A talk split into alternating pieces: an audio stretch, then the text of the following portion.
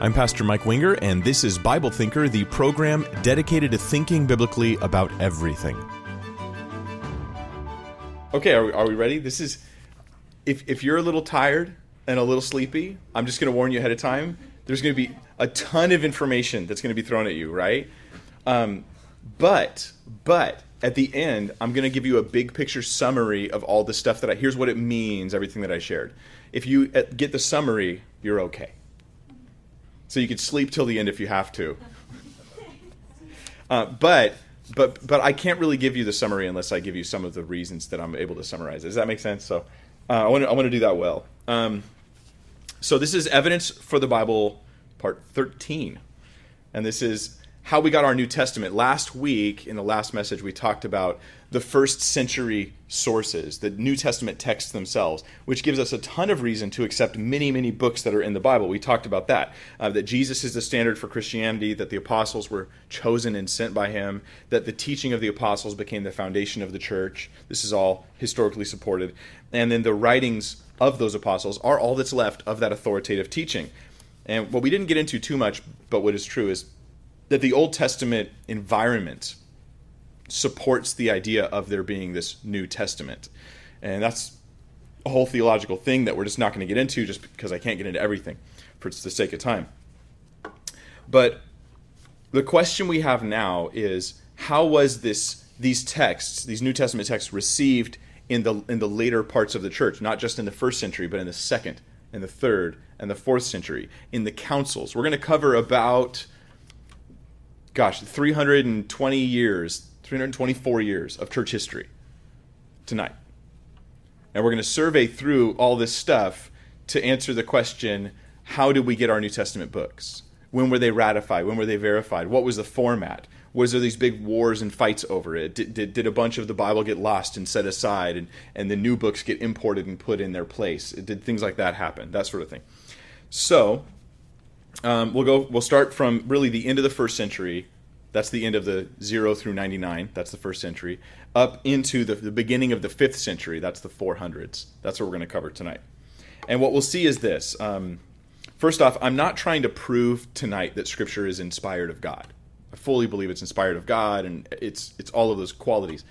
But that's not what we're discussing. What we're talking about now is did God preserve the scriptures? Can we look historically and say, yeah, we, we got what he gave us.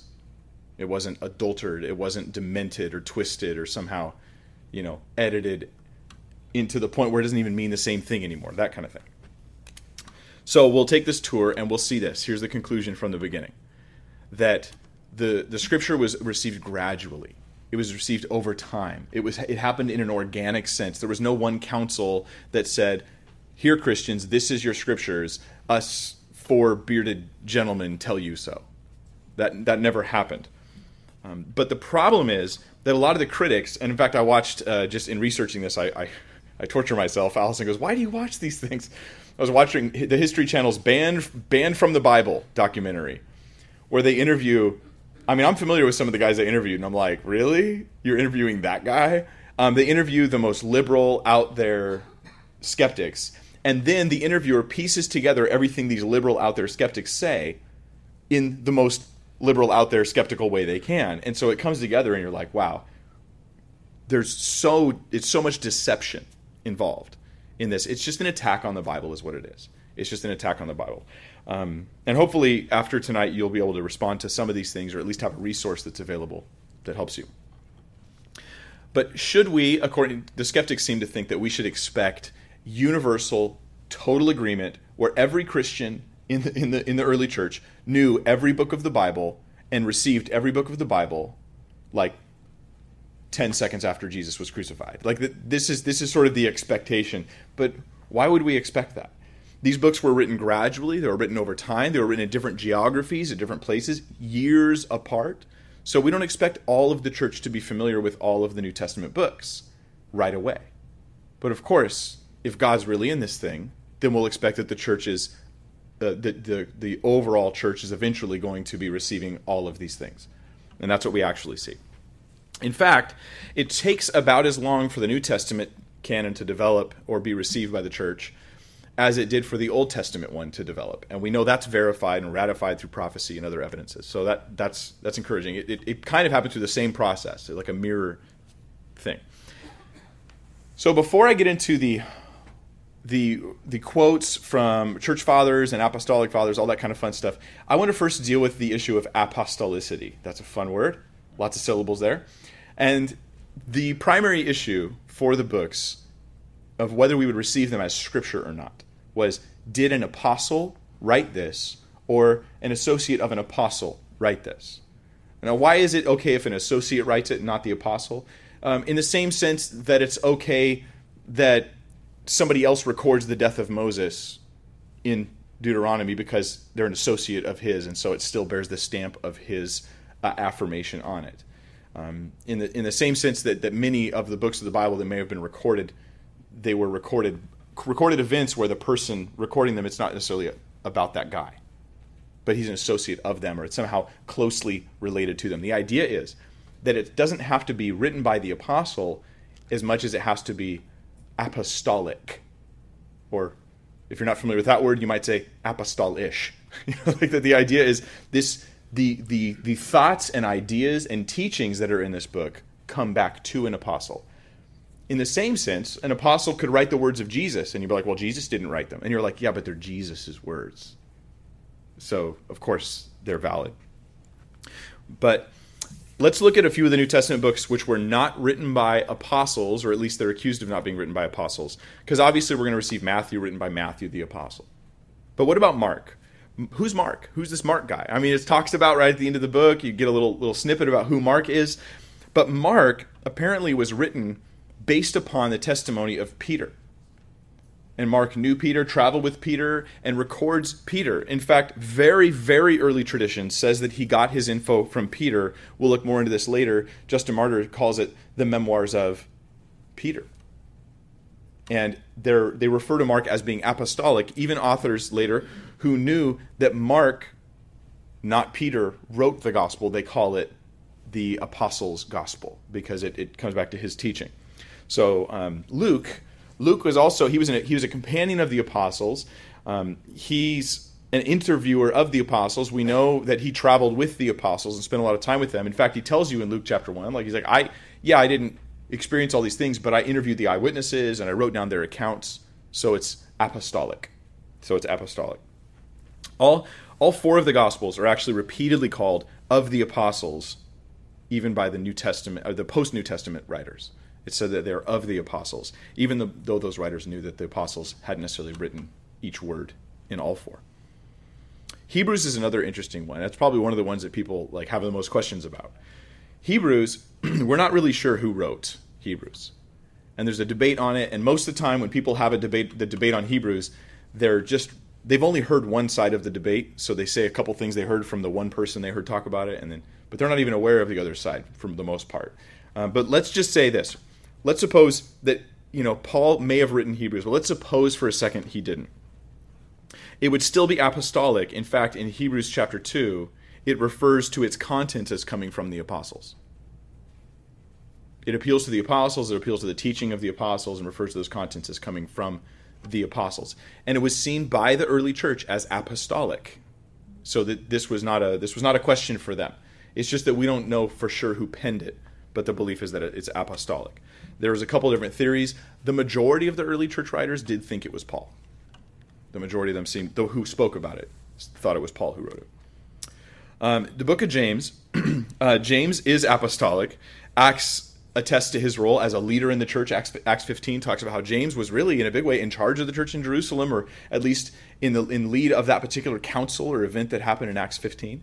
And so he writes, and he's a brother of Jesus, and he seems to be that apostolic nature. Um, and then Jude was also a brother of Jesus. He was with the apostles at Pentecost. You read about that in Acts 2. He's there. He's he's right there at the very beginning of the church. His his his mother and brothers were were absolutely believers after the resurrection. Certainly the mother was before, the, the brothers after. And um, Jude, in particular, though we don't see him, he may have been in that leadership role, but we don't see it recorded in Acts. But what's interesting is in Jude, if you read through that very short one chapter book, he actually says that he is carrying forward apostolic teaching. So it's interesting how he, he actually affirms that. Now, this mirrors Old Testament books. Like I said, they were written in the same sort of fashion. What you couldn't have is you couldn't have somebody come 500 years after Moses and then write all about Moses. What you could have was Joshua, the companion and inheritor of Moses' ministry. You could have him write about Moses. That would be acceptable. Um, so now let's talk about acceptance by the church in general. Let's shift gears and we'll talk about, we're going to take our little survey through history. and we'll look at how some people, individuals, and groups um, talked about the New Testament how they gradually accepted all of the books of the New Testament. Then we'll shift gears again and we'll look at councils, where it was a gathering of leaders in the church to get together and make some kind of proclamation. But that didn't happen for 300 years. So first we need to look at the individuals. Uh, Clement of Rome. Uh, well, in First Clement, and this this is written by the, the leadership, the bishops or leadership that's in Rome. There was a plurality of elders in Rome. It, he wasn't a pope. That's a whole different issue to talk about some other time. But let me read to you what he wrote. He says this in, in 42, 1 Clement 42, verse 1 and 2. It says, The apostles received the gospel for us from the Lord Jesus Christ. Jesus the Christ was sent from God. The Christ, therefore, is from God, and the apostles from Christ. Carrying the, the authority of Christ to the apostles, and then receiving this gospel, the gospel, which is what we have written in Matthew, Mark, Luke, and John, as from God. He actually quotes from Matthew and Luke. So here in 95 AD, this letter is quoting as like with the style of how they quote scripture is quoting Matthew and Luke. That's pretty cool. Talks about First Corinthians and says that First Corinthians because First Clement's written to Corinth, and he says that First Corinthians was an apostolic epistle of Paul, and quote that Paul wrote it in the Spirit right? This is the pneuma word, this special word where we read how the, all Scripture is God breathed, is is is inspired of God, and it, it here affirms that First Corinthians was written in the Spirit. Now, do you suppose if if in in Rome at the time they think, well, First Corinthians was written in the Spirit, but Galatians wasn't? No, probably not. This is this is probably a general attitude towards Paul's epistles, a general attitude towards the gospel towards the the four gospels that they're they have the authority of Christ and they're written in the Spirit. Um, First Clement uses Romans, uses Galatians, uses Philippians, and obviously the authors of First Clement they knew the book of Hebrews and they knew it well because they it's it's like you're reading pieces of Hebrews as you read through this this book. And yeah, you can read these works. You can just go look up First Clement and check it out. It's all the stuff's available online for free. There's no copyright on stuff from uh, 1000 and 900 and whatever years ago. so that's the good news. Um, then there's uh, about five years later, about 100 AD, we have something called the Didache. Now, the Didache, it just means teachings. And the idea of the Didache was that it was a gathering of the teachings of the apostles. Now, we don't necess- we don't look at this as being scripture. It's but it's a book from that ancient time in the in the early church, the fairly early church, the generation right after the apostles. In fact, um, it's quite possible that John was still alive while the Didache was written. He seems in the Didache they seem to call Matthew scripture, and they have a curse pronounced like from Deuteronomy. The Deuteronomy is really interesting the theology behind this, but the Deuteronomy curse upon those who change the written word is pronounced on those who change the gospel. The implication is the gospel is a written word that you that you don't you dare change, and then the Deuteronomy curse, which is applied to Scripture, Old Testament Scripture, is applied now to this. So the parallel is really, really interesting. And this is very early on. I mean, this is hundreds of years before councils take place. Um, Constantine is, is not, his mom's mom's mom's mom is not even an apple in the eye, or whatever that phrase is. They're not knee high, high, to a grasshopper's eye of apple, or anything. Um, then, about 10 years later, the bishop of Antioch, Ignatius, now, Ignatius is on his way to be martyred, and he starts writing some letters. Um, now, in these letters, he calls the Gospels scripture. Now, this is really important because that word scripture implies script. It's graphe in the Greek, it means something written. But when you're saying it in this context, you're saying it's scripture, not it's written down, but rather it's scripture as in authoritative, teachings from God. That's what is meant by this, term, this term, Scripture. So he calls the Gospels, plural, Scripture. He spoke of numerous letters from Paul, specifically in 110, this particular writer, he knew 1 Corinthians, Ephesians, and 1st and 2nd Timothy, and he also seems to know, seems to know because there's there's a lot of times where they quote things and it's like an illusion and you're like, "Oh, that had to come from this book." That had to, but it's not an exact quote necessarily. So he seems to know Romans, Philippians, and Galatians. So he seems to be familiar with a lot of the New Testament that we have. Does this mean he didn't know, say, Revelation? Well, no. I mean, I don't quote Revelation every time I put out a tweet necessarily. It doesn't mean I don't know it but he definitely knew these ones. Then we have a guy named Marcion who comes up. Marcion shows up, actually, shows up a little while later.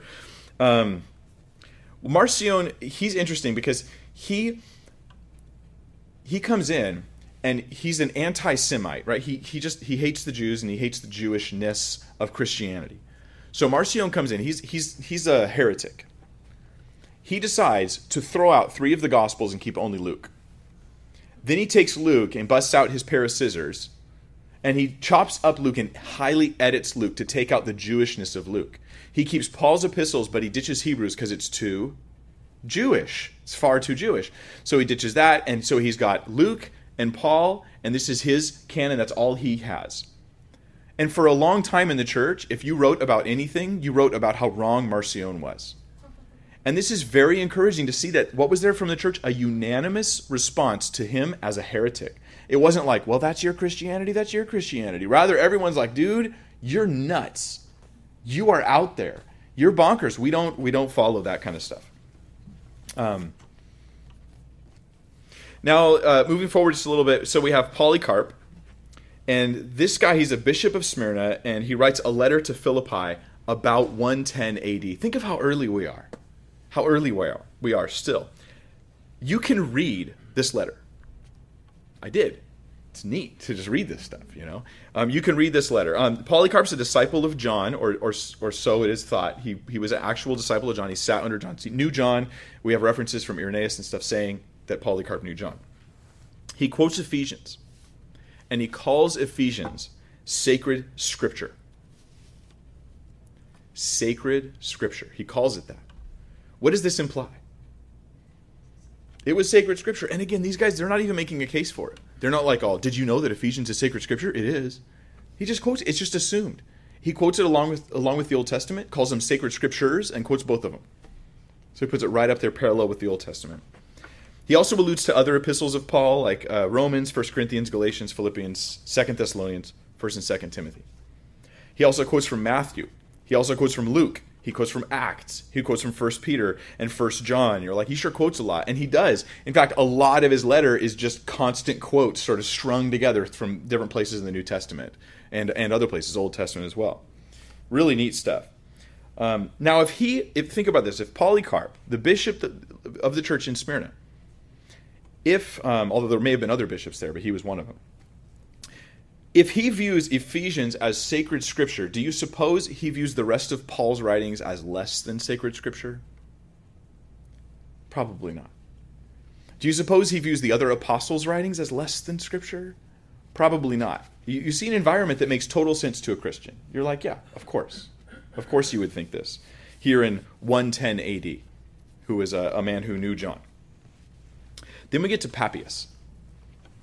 Papias in around 125 AD. This was the bishop of Hierapolis. According to Irenaeus, he was a friend of Polycarp, and he wasn't a disciple of John, but Papias had sat under John. He'd, at some point in his life, had heard John speak. He'd heard John communicate and give a, give a message or something like that. Um, now, he actually quotes John the Apostle in a passage. Let me read it to you, okay? This is what he says. This is from 125. I just think so neat to me. It's exciting that we get to like read this stuff they wrote from so long ago. He says, The elder used to say, that's if you if you read second and third John, you're like, the elder? Hey, you know, because that's how he addresses himself. The elder used to say, Mark became Peter's interpreter and wrote accurately all that he remembered. And he's carrying a tradition from 125 about about uh, Mark writing from Peter, and so it's looked at as the, again the memoirs of Peter. Um, then we get to 130, skipping forward a few years. About 130 approximately, we have the Epistle of Barnabas. In the Epistle of Barnabas, it says, this is a Christian writing, it says, It is written, Many are called, but few are chosen. Notice the phrase, it is written. Uh, you typically use to introduce scripture. I don't say, it is written, license number B017. You know, like you don't just say this of random things. This says, it is written. Many are called, but few are chosen. Does that sound familiar? These are Jesus' words from Matthew 22, verse 14. And it's referred to as it is written. So again, we just have more affirmation. We, we, what we don't have here is half of these guys denying the gospels are inspired and the other half agreeing they are. We just have these constant little affirmations and confirmations without the denials. And then when you get one guy like Marcion who denies it, everyone like attacks him like a bunch of pit bulls. So, then you have a book called The Shepherd of Hermas um, that also quotes a lot of scripture. Um, probably don't have time to get into too much of it, but let me tell you this. The apostolic fathers that are around this time, so right, first century and into the beginning, the first half of the second century, so that's like, you know, up until 150 AD. These guys, we call these the apostolic fathers, they quote all the time. In their letters, they constantly, constantly quote New Testament passages, Old Testament passages, and they even quote other books, apocryphal books, books that we don't consider part of the scripture. Now, just quoting a book doesn't make it scripture. But, but the amount of times that they quote these things, that's what's interesting. If you pull all their quotes together, they quote the New Testament core, the gospel and the apostles, and, uh, and Paul in particular. They quote them 50 times more than they quote the Old Testament. They quote the New Testament books 50 times more than the Old. Then the peripheral books, which we'll, which we'll get into more, like uh, Hebrews and Revelation and 2nd and 3rd John and 2nd Peter, these books that were like slower to be received by the whole church. Those books they quote a lot, and then the apocryphal books they quote hardly at all. So that's that's that's the way it is. It's like they quote these ones a ton. They were very popular, well known. Then there's the quote these ones a lot, but not as much as these others. And then you have the books that aren't in our New Testament, which they quote hardly at all. There's like one reference to something scattered out here and there occasionally. So then we get to 150, and there's a guy named Justin Martyr, and he his his last name's not Martyr. He was a martyr. He was martyred, and so he got given the name Justin Martyr. He was an early Christian apologist, so I, I, like that. That's exciting. He wrote some stuff like the Dialogues of Trypho, which is his conversations with a Jewish man, and he's debating and giving a defense for like, is Jesus really prophesied in the Old Testament? And he's like answering all these accusations from a Jewish perspective against Christianity, and he's basically making the case for Christianity. So it's pretty neat stuff to look into and read. An early apologist. Um, he calls the Gospels, this is the guy that calls the Gospels the quote, memoirs of the apostles, or he just calls them the memoirs. The, mem- the memoirs. Now, he again, he describes them as, quote, drawn up by the apostles and those who followed them. So he knows the Gospels were written by, in this case, two apostles and two, Luke, you could consider Luke an apostle, and then Mark, uh, who followed Peter. And he says, drawn up by the apostles. And so he knows that, like Mark wrote Mark and not Peter. But he still calls it a memoir of who? The apostles. So it's still seen as apostolic. That's not that's not a problem. He also quotes most of Paul's epistles. He quotes First Peter and he quotes the book of Revelation. And he refers to it as being John the Apostle's work, that John the Apostle wrote Revelation. Because some people nowadays debate who which John, which John, and uh, but the early church seemed to think John the Apostle wrote, wrote this book. Then there's a guy named Tatian. In 170, in 170 AD, Tatian, what he did was uh, he had an idea to make a harmony of the Gospels, to bring together these four into one harmonized work, one book. And he did, and he called it the Diatessaron. The Diatessaron, fancy schmancy. And that's Latin, and it means through the four. Through the four um, he only used, interestingly enough, in his I'm going to harmonize everything we have about Jesus. There's there were other gospels around to the gospel of well, you name it. There was a couple different ones around, not a whole lot at the time. There was others that were written later, but there were others around. He didn't quote from any of those. He only used Matthew, Mark, Luke, and John.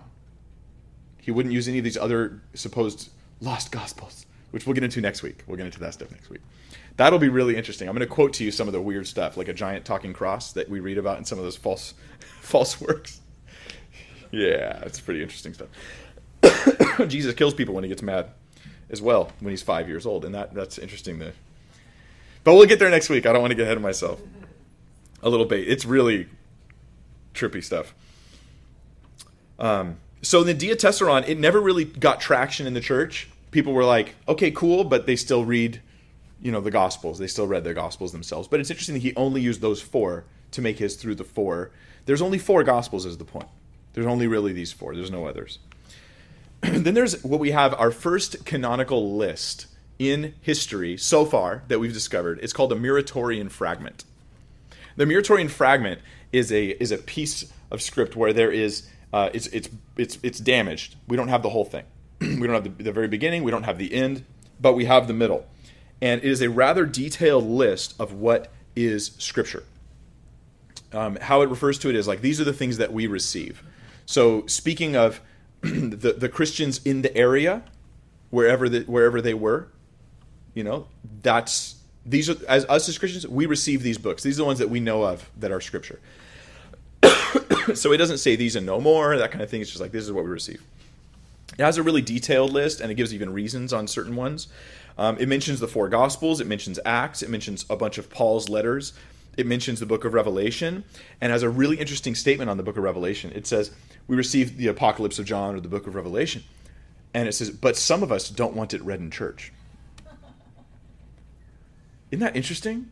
So we receive it, but some people don't want it read in church. We'll, we'll find out a little bit later, we'll get there, that the book of Revelation became a point of contention. There was a couple groups that used it to preach uh, cults. They, they, would, they would twist the statements in Revelation and talk about like doomsday this and that, and then they would preach cults, not unlike today. Not unlike today.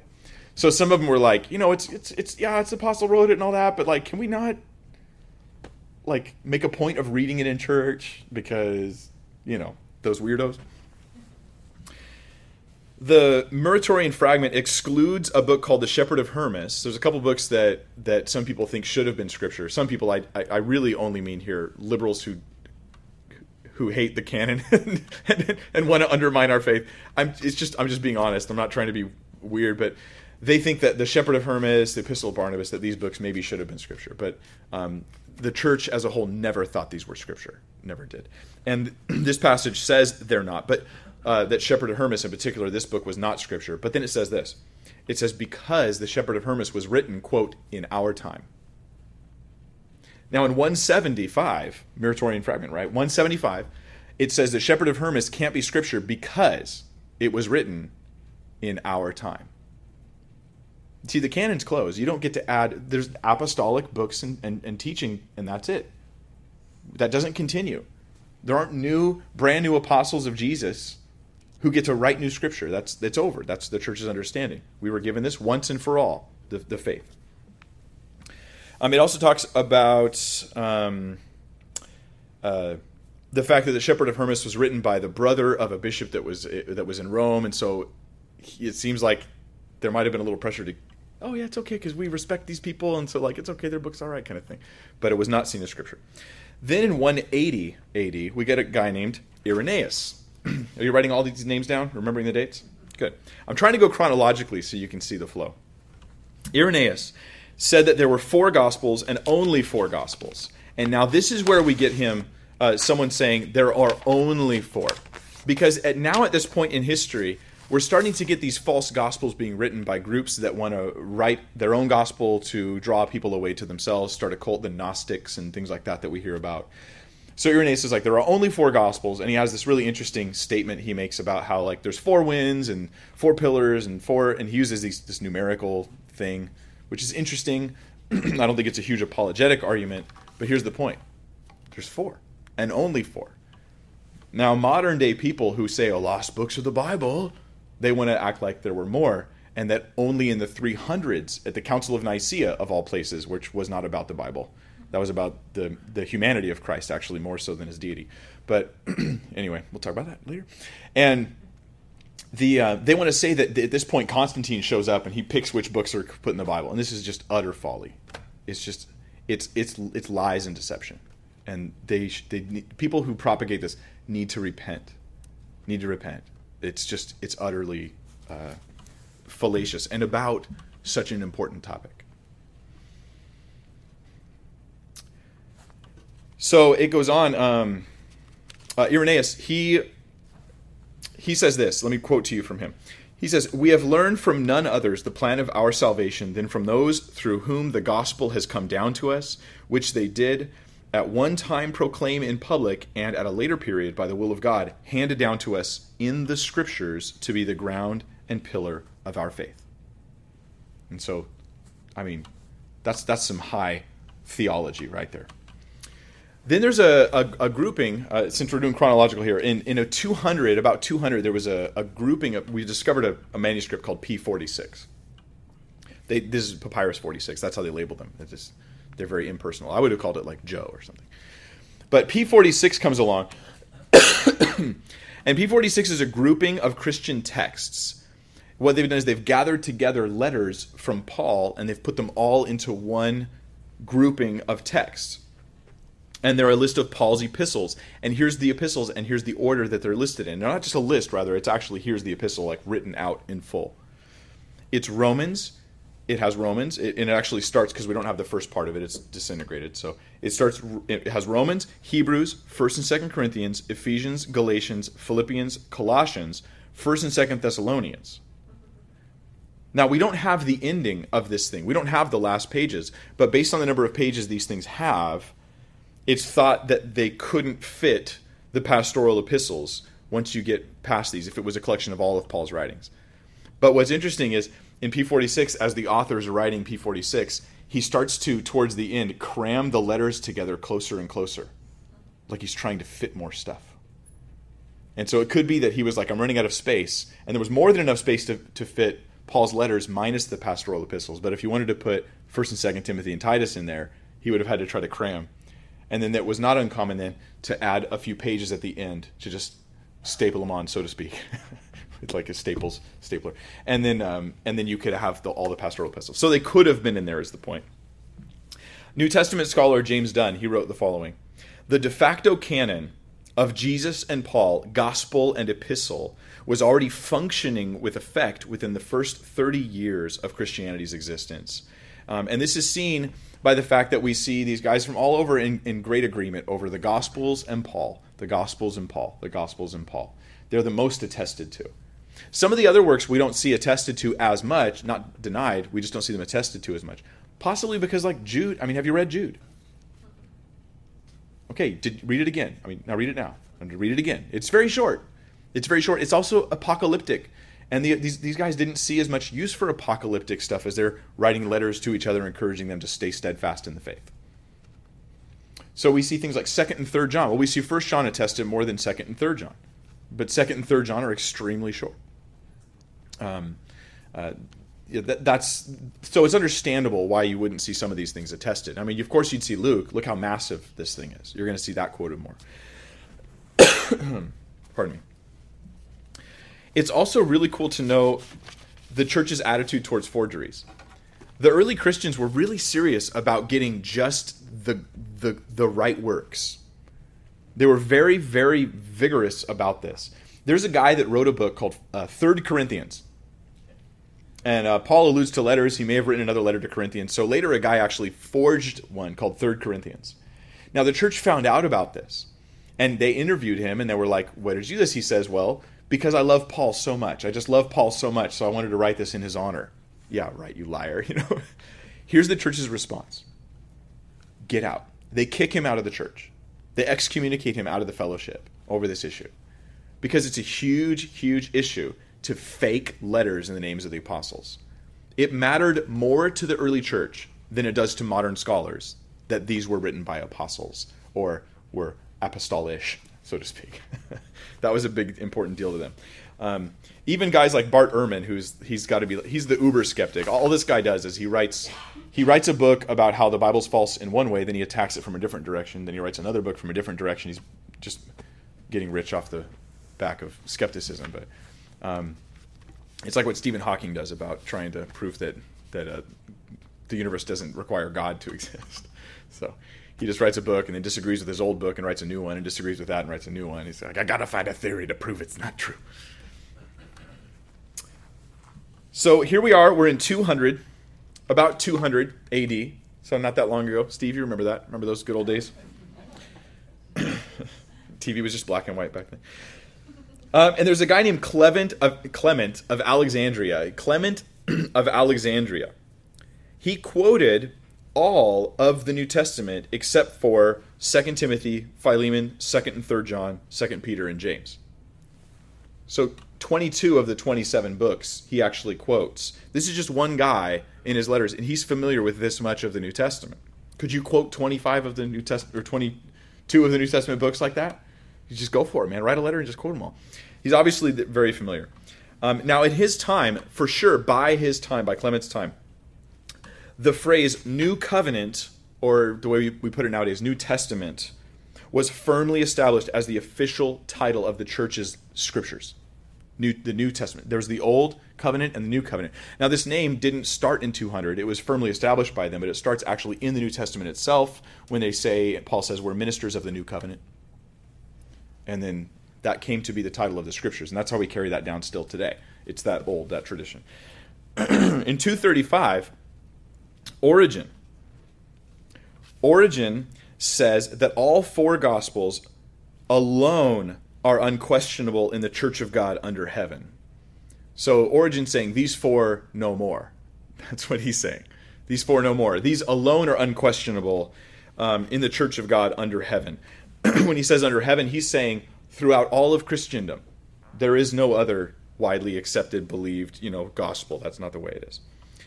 In fact, he also writes and says, pardon me, we approve nothing else but what the but that which the church approves, and that capital C, that's that means worldwide. That is four gospels only as proper to be received. Only as proper to be, to be received. Now he talked about the book of Hebrews. Origen did. He wasn't certain who wrote it, but the reason why he wasn't certain, he realized the tradition was Peter or Paul wrote it, but he wasn't sure, and his issue was linguistics. It's interesting. Nowadays, that's the same reason why people aren't sure if Paul wrote Hebrews. They say linguistics. The language doesn't sound like Paul. And, and then this the problem with the, the linguistics issue is unless you're a linguist, you don't understand the argument. Like I don't what do you mean by that? You know, like I mean I have to read an awful lot of stuff to really understand this argument about whether it was Paul or not. Uh, we don't need it to be Paul to be scripture. Um, the, their church received it as apostolic. But he did acknowledge that tradition attributed it to Paul. Also, he said this. He said that though he, he thought Paul probably hadn't penned it himself, he claims it's the thoughts of Paul and that it's apostolic. So he he thought the linguistics didn't sound like the way Paul writes in his letters, but that the theology sounded exactly like Paul. You know, that was interesting uh, an interesting comment. On 2nd and 3rd John, he thought John may have written them, but he acknowledged that the church as a whole wasn't resolved on the issue. Second and third John.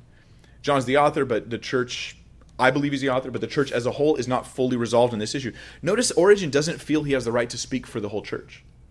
He only feels he has the right to acknowledge what he knows the church is already saying. So when he says the church is agreed on the gospels, the church really is.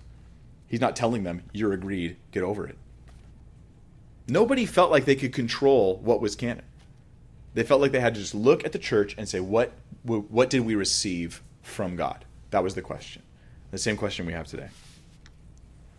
Um, he also said that Revelation was accepted and from John.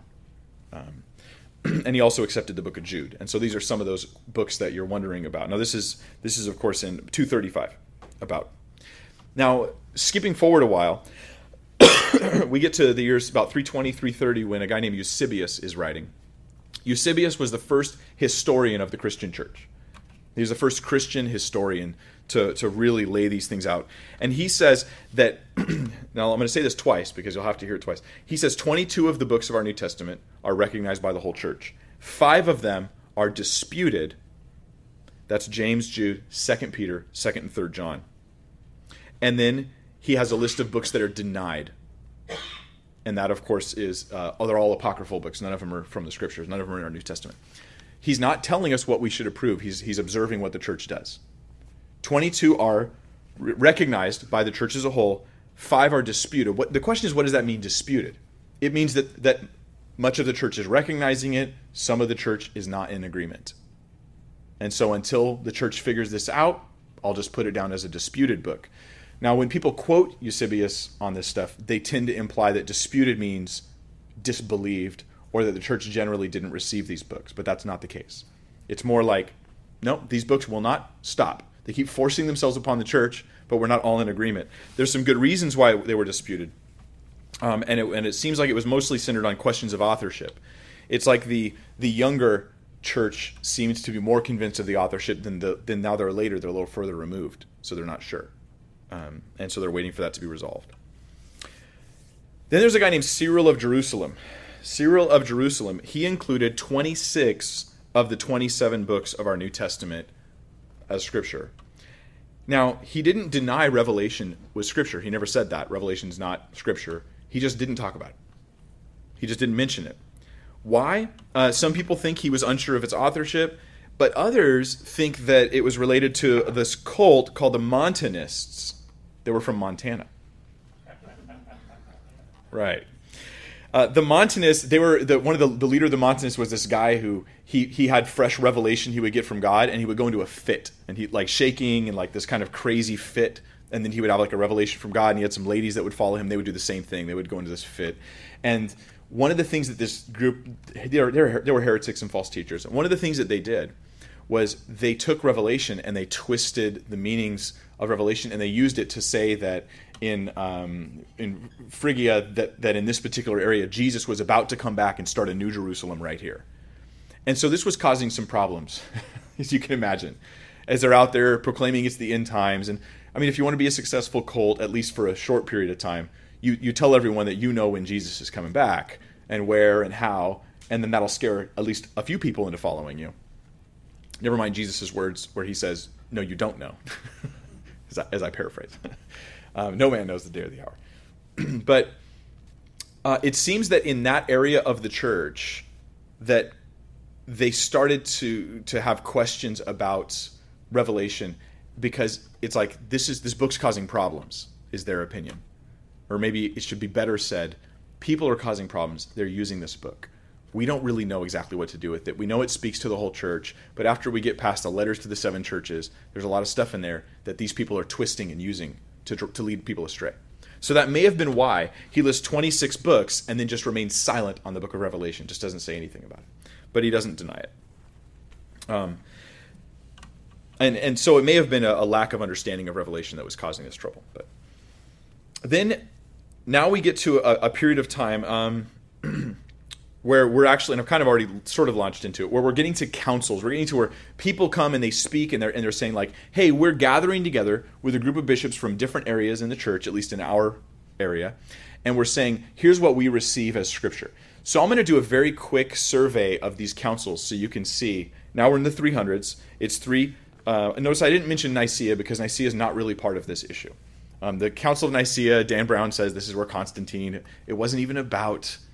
Um, if someone says Nicaea and they mention how the Bible was formed and made at Nicaea, it just proves that they get their information from like Hollywood movies and they haven't researched any of it. So what I'd encourage you to do is be very cautious and gracious, of course, but be be very slow because it's like someone who has fully formed theories about things they have no clue about you know, and so it can be very difficult to kind of bring them out of the clouds and down to reality. But um, so there was a synod, a synod in Laodicea. Now we have like an actual church gathering of leaders, and they they give 26 books of our New Testament. Remember, there's 27 total. They give 26. They and they give them by name, all the same books, exact same books, but they don't mention Revelation. Again, it's just not mentioned at all. Then um, Athanasius, Ath- Athanasius Athanasius. Sorry, I need to drink something other than coffee. Um, Athanasius in 367, he uh, he gives out his uh, what's called a festal letter, and he sends it out to, to everyone, and he includes all 27 books, including Revelation, including Revelation. But this is the first time this phrase is added to one of these canon lists. He says, "Let no one add to these; let nothing be taken away." Let no one add, let nothing be taken away. There's bookends now. It's not like these are for sure scripture. We're still thinking about this. You know, like some people over there haven't agreed, so we don't want to speak for the whole church because those people haven't fully agreed yet. But Athanasius, he says, no, this is it. This is it. So then in 390, that was 367. In 390, Gregory of Nazianzus. oh, can't you think of better city names? He lists all 27 books of our New Testament. Then there's the African canons where they gather together for two councils in 393 and 419, and they list all 27 books of our New Testament canon. Jerome in 394, he lists all 27 books of our New Testament canon. Augustine in 395, he lists all 27 books of our New Testament canon. In the Carthage Synod of 397, can you guess? All 27 books of our New Testament canon. And then uh, again in 419, then uh, all 27 again. So we've got we've got this basically what I've just done a survey of, if I can summarize everything, is we know um, the church didn't start by excluding books. They started by just recognizing books they were aware of, right? And, and individuals, different people, because it wasn't like the church spoke with one voice at once, because they didn't. They're scattered, they're persecuted, they're all over the place. There isn't this, there's no pope in Rome speaking for the whole church, none of that kind of stuff. So, oh, we received the Gospels. We received the epistles of Paul for sure. And then we start hearing from various people other books of our New Testament. So, what we have is, even from a skeptical perspective, we have pretty much universal agreement on the core of our New Testament, the vast majority of the books, the Gospels, the, the 13 epistles of Paul. And then we have references that are that are including these other books, and, and that inclusion spreads throughout the whole church eventually. We don't have in, at any point where the church widespread denies any of the books of our New Testament. We don't have any point where the church widespread embraces other books and calls them New Testament or, or this is the Word of God. What we have is growing, solid, pretty much universal agreement over the books of our New Testament that we have today. Does that make sense? I mean, I just hope that that, that can simplify it. Let me let me put it another way. Um, there's a difference between functional and official what often the skeptics focus on is when was the canon official? And I would say the canon was official in the mind of God the second it was written. And as each book was written, it was officially added. because this is not the mind of man. We don't make it canon, we don't make it scripture, God does. So the question we're asking here is when was it functioning as scripture? And it functioned as scripture very early on, and it continues to, to be embraced, these different books. They were like Revelation would have been written much later than Paul writing First Corinthians. That would have been years and years later, so it's not going to be received at the same time by the same people in the same place. So these are this is all reasonable and understood. By the mid second century, the mid 100s, we have the gospel and Paul pretty much universally accepted, and the others are regionally and gradually accepted, and that's the history of our canon. Let me give it to you another way. Because I, I, I, just thought what I really need to do is make sure I summarize these things a couple ways because this is where the skeptics get you. What they do is they quote selected passages from the same people I quoted, but they, they only quote the disagreements. They don't quote the agreement. And so you get a, a, a twisted view of history based on that. So this is what the liberal, unbelieving scholars always leave out in their renditions of history. There were books that were never disputed, ever, ever the four Gospels, Acts, Paul's 10 letters, 1 John, and 1 Peter. Never disputed. Never. Not, not, not, not, not just not rejected, not even disputed. Then there were books that were debated but finally accepted Hebrews, James, 2 Peter, Jude, 2nd and 3rd John, Revelation, and then the pastoral epistles. Some people they, they argue, they discussed, they weighed. They were like, is, is this really from Paul? Should we really accept it? Does the church over there accept it? Like there was debates and discussions. That is our entire New Testament.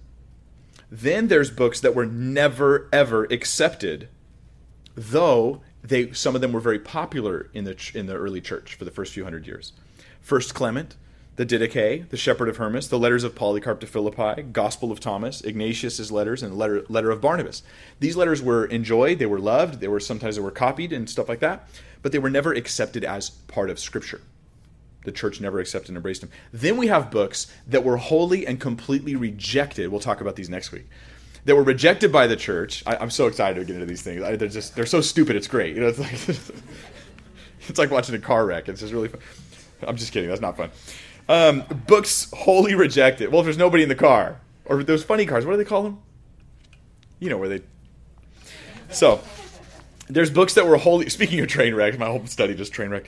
Um, they were wholly rejected. The Gospel of Mary, the Gospel of Thomas, the Gospel of the Egyptians, the Gospel of Philip, the Acts of Paul, the Gospel of Peter, the Gospel according to the Hebrews, etc., etc. These books were were rejected. They were never received by the church in any way, not even as like, let's all just read it, you know. Now, let me show you the true colors of the skeptics who claim to just be scholars. Oh, we're scholars, but they're unbelieving scholars, and of course, this affects your scholarship because you won't come to conclusions or even allow conclusions that endorse uh, Christianity. Here's the true colors. Which text do you think modern revisionists and modern skeptics and scholars they present as rediscoveries of the original Bible? Do you suppose it's the useful books that were never received as scripture but were read a lot and copied a lot or do you suppose it's the rejected books that were always rejected by the church as a whole? It's the rejected books that were always rejected by the church as a whole. These are the ones the scholars are like the Gospel of Thomas. Well, that that maybe that should have been in the scripture, yet the church never thought so. Why would you say this? You're just attacking the Bible in the name of of scholarship. There was never a time in history where some group or church authority stood up and they ripped pieces out of the Bible and put new pieces in and said, This is how it is, now you have to deal with it. That never happened the things and the people and the places and the events that I read to you today are spread all over the known world of the time. It's spread out, it's organic, it just happened naturally. That was the history. These really were the books received by the church. And I think that if you started this discussion by coming in here going, you know, I find this interesting, but I just believe the Bible. Like I got saved, I just trusted that this was the right New Testament. I just thought, I don't think God would give us the Bible and then fail to preserve it for us. I just don't think He would do that. It doesn't make sense to me. Well, you're in great shape because guess what? You ended where you started. and that was my perspective, you know, ahead of time was like, well, I, want to be unbiased as much as I can. There's nobody who's truly unbiased, no such thing. But I'll try to be, deal honestly with the, the, the passages and the ideas and the things. But I have a hard time believing that if the Bible's from God, that He would let it get lost and let books that don't belong in there just find their way in there. I mean, if God's truly in this, I don't think that's going to happen. I don't think that's going to happen. So, like Jesus said, my words will never pass away. Like the scripture says, that God would preserve his word from this generation forward until forever. And it seems to be the case. it seems to be the case. So next week we'll get into those uh, those fun books that um, that many scholars and uh, like the oh, I'll get into it all next week. I'll talk to. I've talked your ears off enough for tonight. So let's pray, and then um, I'll take any questions you guys have and answer them to the best of my ability. Um, Father, we just thank you so much uh, because uh, though we don't see it's a perfect history of everybody universally accepting all of the texts right away, we do see it is a history of the church gradually and methodically just bringing in all of the all of the New Testament. And uh, though there were uh, maybe times of disagreement, when, when people highlight those disagreements, Lord, it, it ends up misrepresenting the truth. So it's so encouraging to get in there and look at it and see that you preserved your word. So just thank you, Father. Thank you that we can see that. I mean, your hand is working through history, and, uh, and we trust that. Thank you for your holy word. Let us treat every book as we ought, as, as the scripture, as the inspired, infallible word of God. In Jesus' name, amen.